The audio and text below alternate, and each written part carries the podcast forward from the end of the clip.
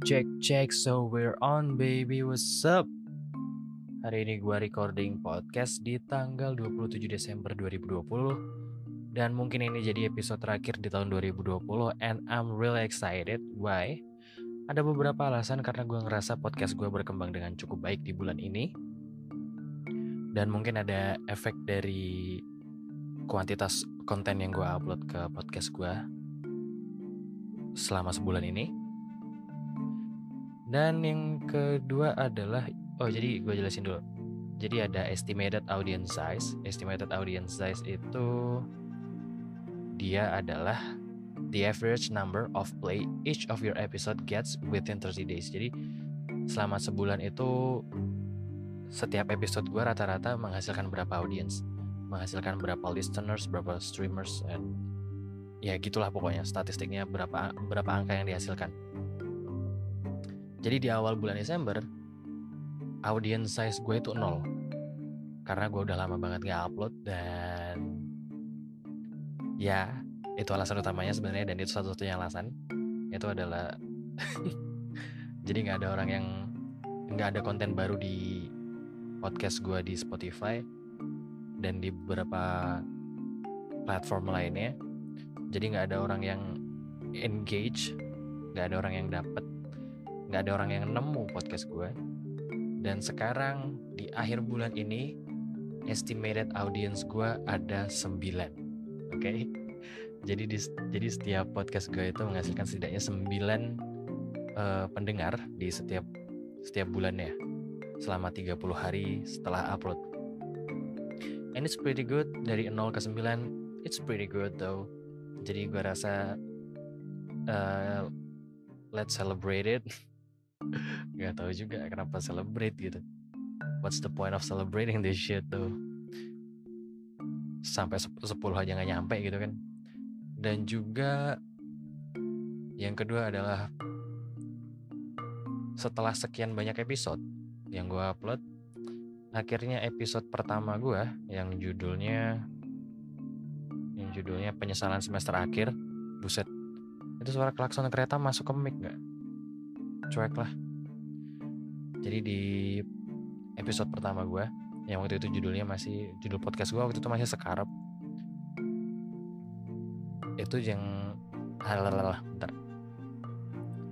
Jadi judul podcastnya adalah penyesalan semester akhir di mana gue menceritakan tentang apa yang gue sesali setelah sampai di penghujung kuliah. Itu pada akhirnya sekarang udah mencapai 100 listener jadi yeah I'm pretty happy with my podcast right now. And um I'm trying to improve some stuff like that dan ya kualitas audionya kualitas yang dibahas juga dan lain sebagainya. Karena setelah statistiknya gue pelajari ternyata audiens gue lebih suka ketika gue ngomongin sesuatu yang ada isinya ketimbang daripada sesuatu yang uh, ya bisa dibilang cuman gue marah-marah dan ngomel-ngomel doang. Jadi hari ini podcastnya bakal berisi tentang apa?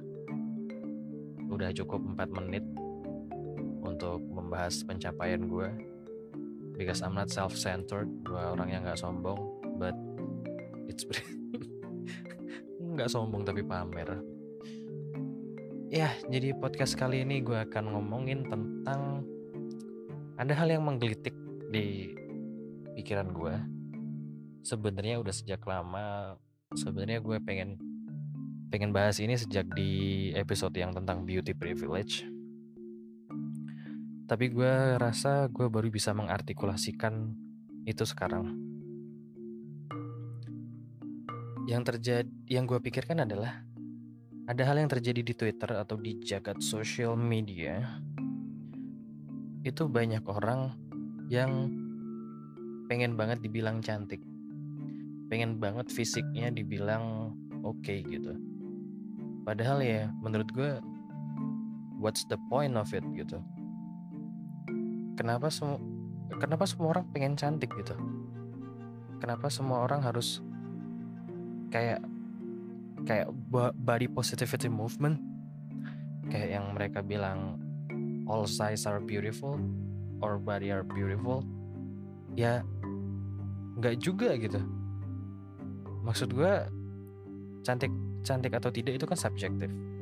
Jadi kalau lo memaksa orang untuk bilang lo cantik ya itu uh, uh, tai nggak sih? Ya kan? Maksud gue apanya? Maksud gue kalau lo obesitas kalau badan lo badan lo gemuk banget apanya yang mau dibilang cantik bentuk lo kayak es krim yang meleleh gitu es krim kon leleh apa yang apa yang pengen lo apa yang pengen lo capai sebenarnya? Dan juga what's wrong with being ugly dude? Apa salahnya jadi jelek? Maksud gue gue juga mengakui diri gue jelek gitu. Tapi ya, nyatanya hidup gue lancar-lancar aja sampai sekarang gue jalanin studi juga fine-fine aja. Banyak orang yang mau berteman sama gue banyak orang yang mau kenal sama gue ya aneh aja gitu kenapa semua orang pengen dibilang cantik. Kenapa semua orang pengen kenapa semua orang pengen mendengar hal-hal yang baik doang tentang dirinya? Ya mungkin itu yang mungkin itu sih. Mungkin itu yang jadi penyebab kenapa semua orang pengen dibilang cantik karena mereka pengen hal pengen dengar hal-hal baik doang tentang diri mereka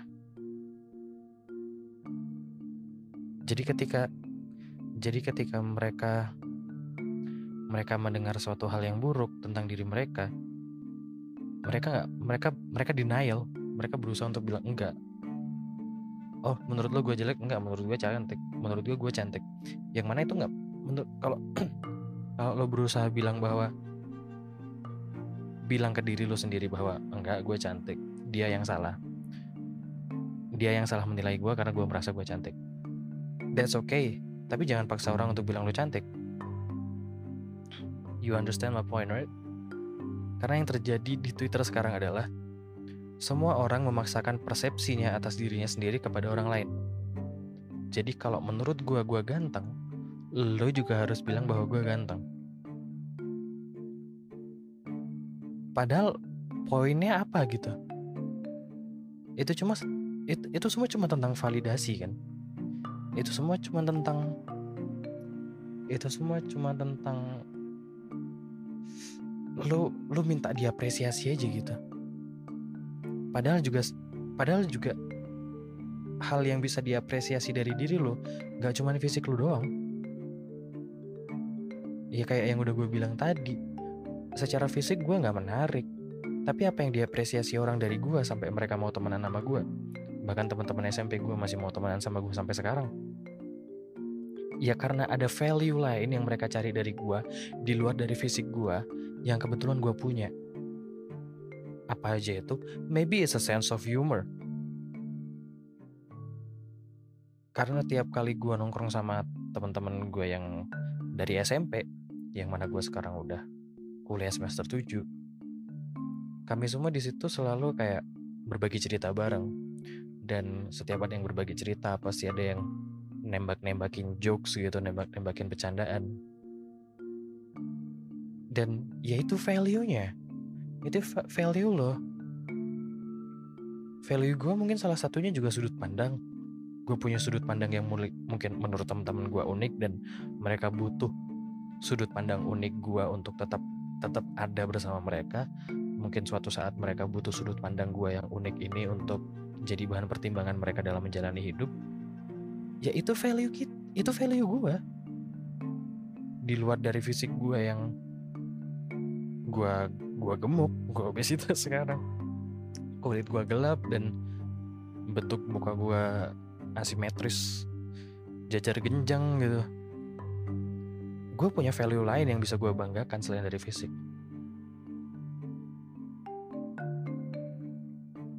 Dan juga gue gue mungkin bakal bilang bilang ini berulang kali di podcast kali ini. Karena ya memang itu memang itu yang bikin bikin gue jengah.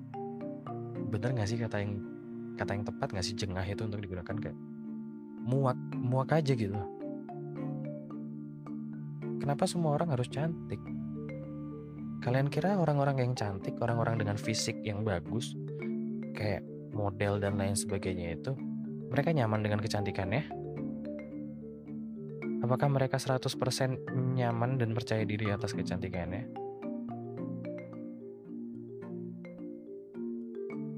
Itu itu nggak orang orang-orang yang selalu pengen dibilang cantik padahal nggak cantik itu itu mereka nggak sampai mikir ke sana gitu. Berapa banyak perempuan cantik yang insecure karena dia ngerasa banyak laki-laki yang deketin dia, tapi itu cuma karena fisiknya doang. Perempuan-perempuan cantik itu pasti mikir kayak ini cowok ini cowok suka sama gue pasti cuma gara fisik gue doang bukan karena isi kepala gue yang cantik insecure sama isi kepalanya yang jelek insecure sama bad sama badannya tapi kenapa perempuan-perempuan yang cantik tapi dalam tanda kutip bego ini nggak minta untuk dibilang pinter sedangkan kalian-kalian yang merasa fisiknya jelek selalu minta dibilang cantik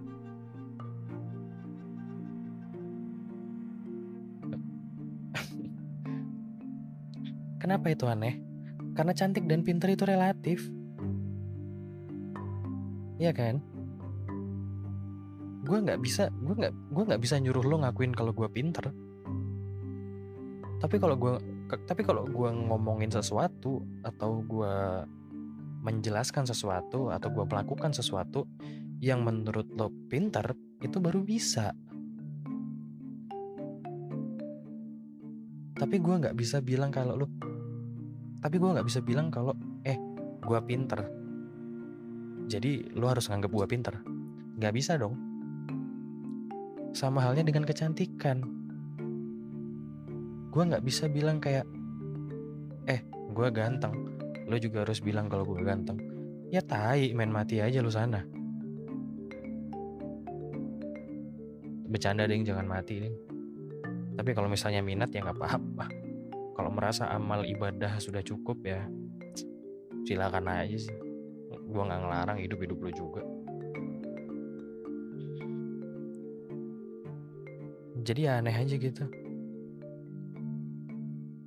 kalian kira cowok-cowok yang ganteng itu nggak cowok-cowok yang ganteng itu nggak nggak nggak kena nggak kena hal buruk juga? Cowok-cowok yang ganteng tapi dia cowok baik-baik kalem gitu fokus sama apa yang dia kerjain.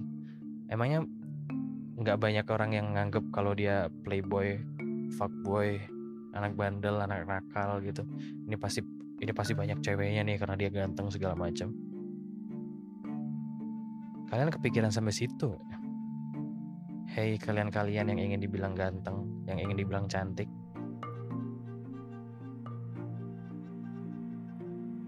Kalian kepikiran nggak kalau kalian beneran ganteng, kalau kalian beneran cantik, apa kalian siap untuk me, apa kalian siap untuk menanggung segala konsekuensinya?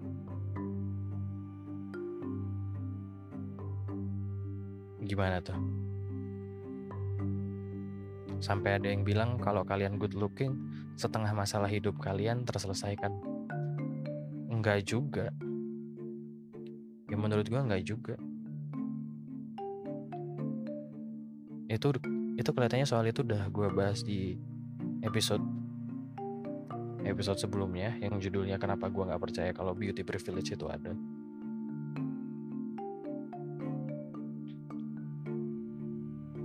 jadi ya gitu sih. Apalagi yang mau gue bilang tadi ya?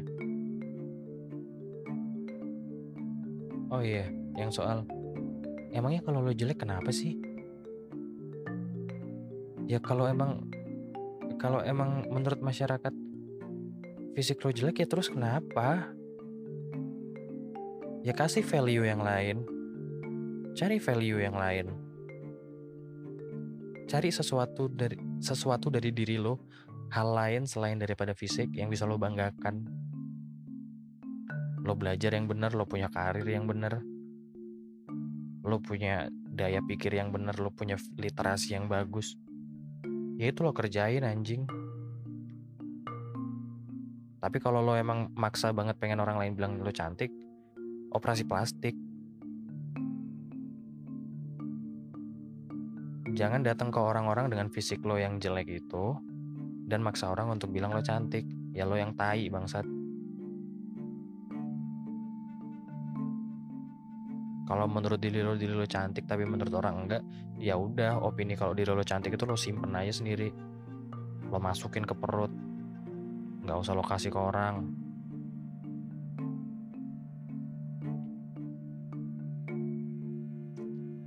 soalnya gue kesel sebagai orang jelek. Sebagai orang jelek gue kesel ketika ada orang jelek lain yang nyuruh orang lain untuk mengakui bahwa dirinya ganteng. Go fuck yourself dude. Value value di hidup lo cuma sampai situ doang. Value di hidup lo cuma sampai di perkara fisik doang. Tai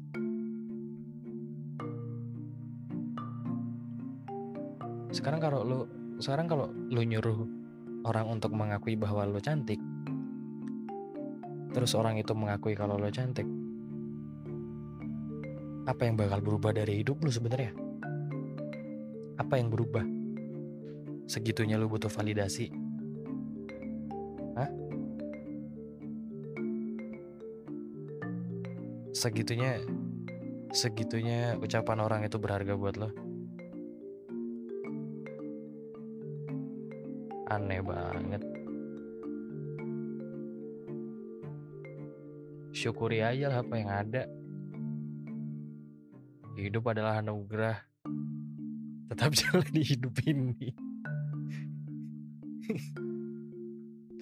Anjing.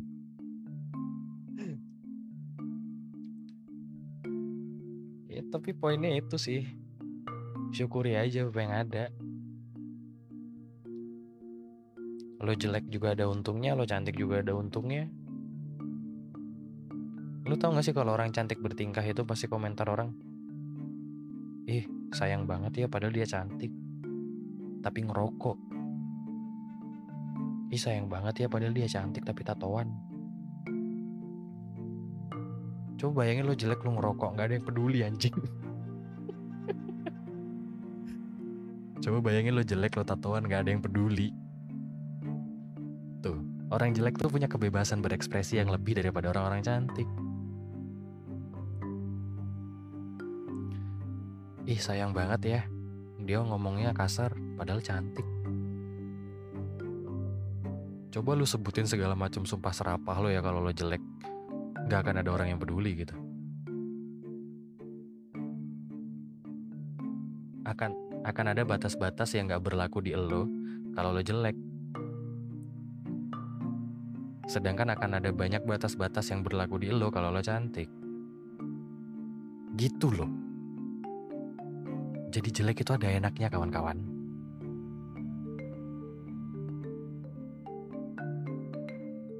Sekarang apa sih? Kalau ngomongin soal insecurity, gue juga insecure sama berat badan gue. Gue juga insecure sama warna kulit gue. Gue juga insecure sama muka gue yang jerawatan dan lain sebagainya. Tapi apa yang gue lakukan? Ya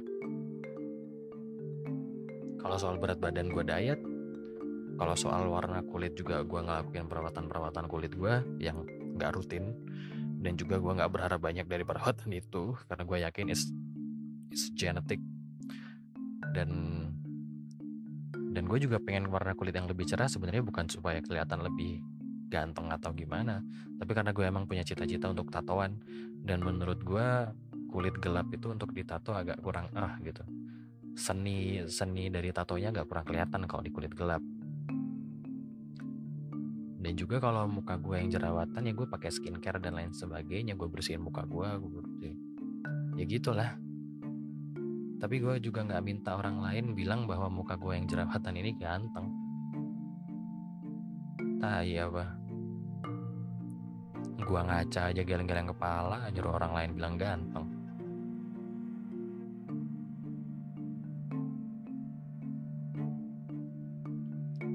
beauty and beauty in all size tai kucing lu berharap lu berharap kami menyamakan lu yang makan sembarangan diet dua hari cheat day-nya seminggu itu sama dengan mereka yang jaga pola makan pergi ke gym sampai setengah mati dan berusaha untuk jaga badan dia untuk tetap in shape lo berharap kami menyamakan lo yang kayak gitu dengan mereka yang kayak gitu? Ya lo tolol anjing.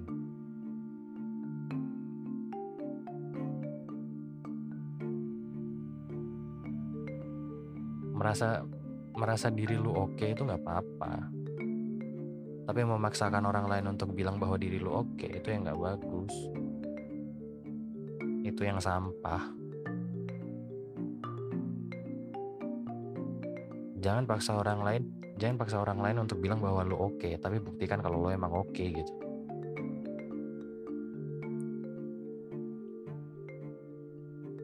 Misalnya kalau lo gemuk ya buktikan kalau dengan gemuk lo itu lo masih bisa ngelakuin hal-hal yang uh, menguras fisik gitu.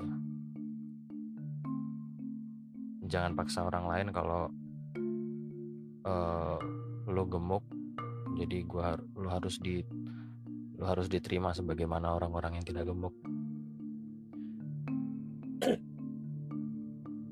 Karena banyak yang merasa terdiskriminasi dalam hal pekerjaan karena fisik mereka yang uh, oversize gitu. Karena fisik mereka yang obesitas mereka sulit dapat kerja di bidang-bidang tertentu. Karena memang bidang-bidang tertentu itu memang harus ada di fisik yang prima lu nggak boleh obesitas. Dan lu bilang itu diskriminasi. Ya emang itu yang itu yang dibutuhkan sama industrinya gitu.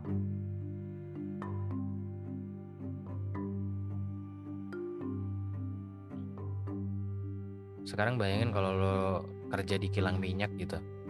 Yang dari satu titik ke titik yang lain itu agak jauh dan harus dilakukan dengan berjalan kaki. Orang yang nggak obesitas tentunya akan lebih mudah dalam secara mobilitas gitu. Tapi kalian-kalian yang obesitas pasti akan kesusahan, kalian sendiri yang bakal capek dan lain sebagainya. Jadi kalian tidak diterima di industri itu juga karena diri kalian sendiri dan demi kalian di, demi diri kalian sendiri. Bukan karena bukan karena uh, industrinya memandang fisik atau segala macamnya enggak, tapi itu untuk kebahagiaan ke, kebaikan kalian sendiri gitu. Karena orang obesitas percaya atau enggak ya memang kemampuan fisiknya berkurang.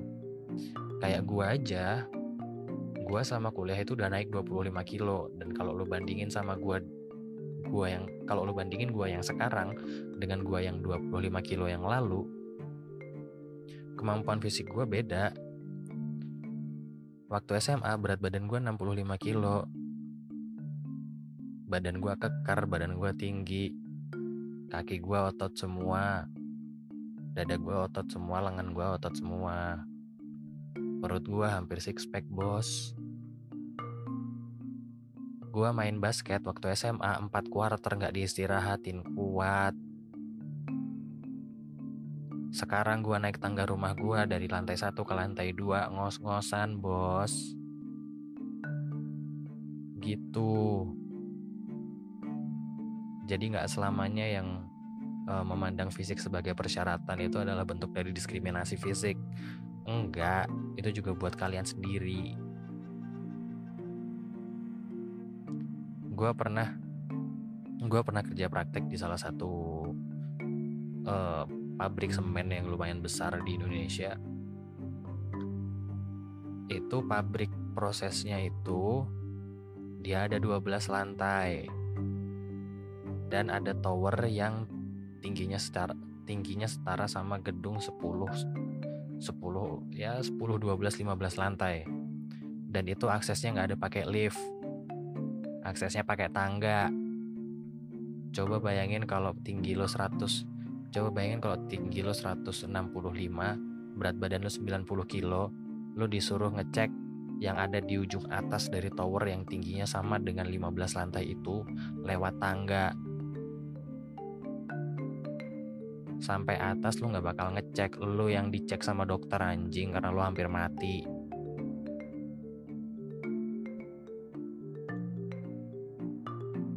Lo berharap industri kayak gitu nerima orang obesitas hanya atas nama supaya tidak terjadi diskriminasi?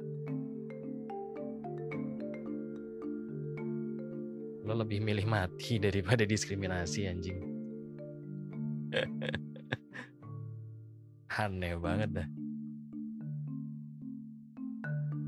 Gua aja yang waktu itu kondisi badan gua 180 cm dengan berat badan 80 kilo aja gue udah ngos-ngosan mampus cok.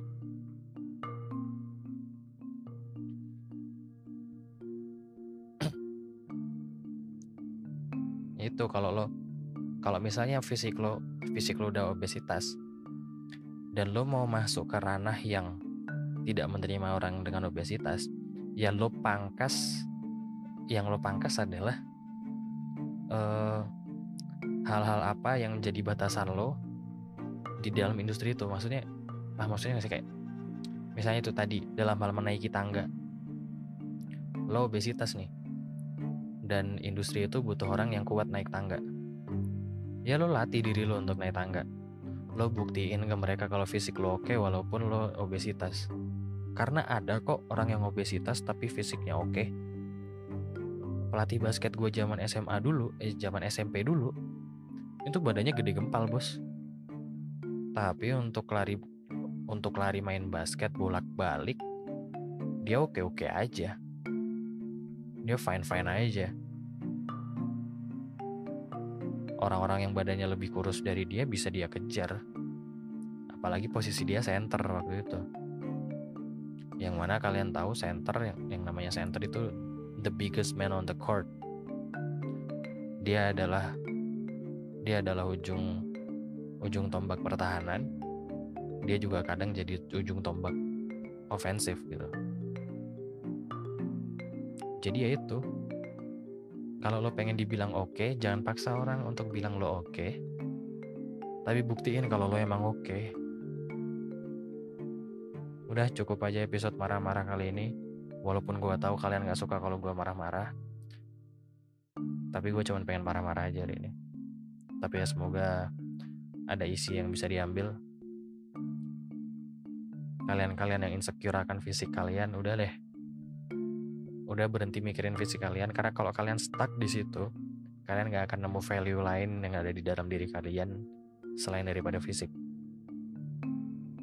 Oke gue Alexander Dimitri terima kasih udah mendengarkan dan sampai jumpa di episode berikutnya. Bye bye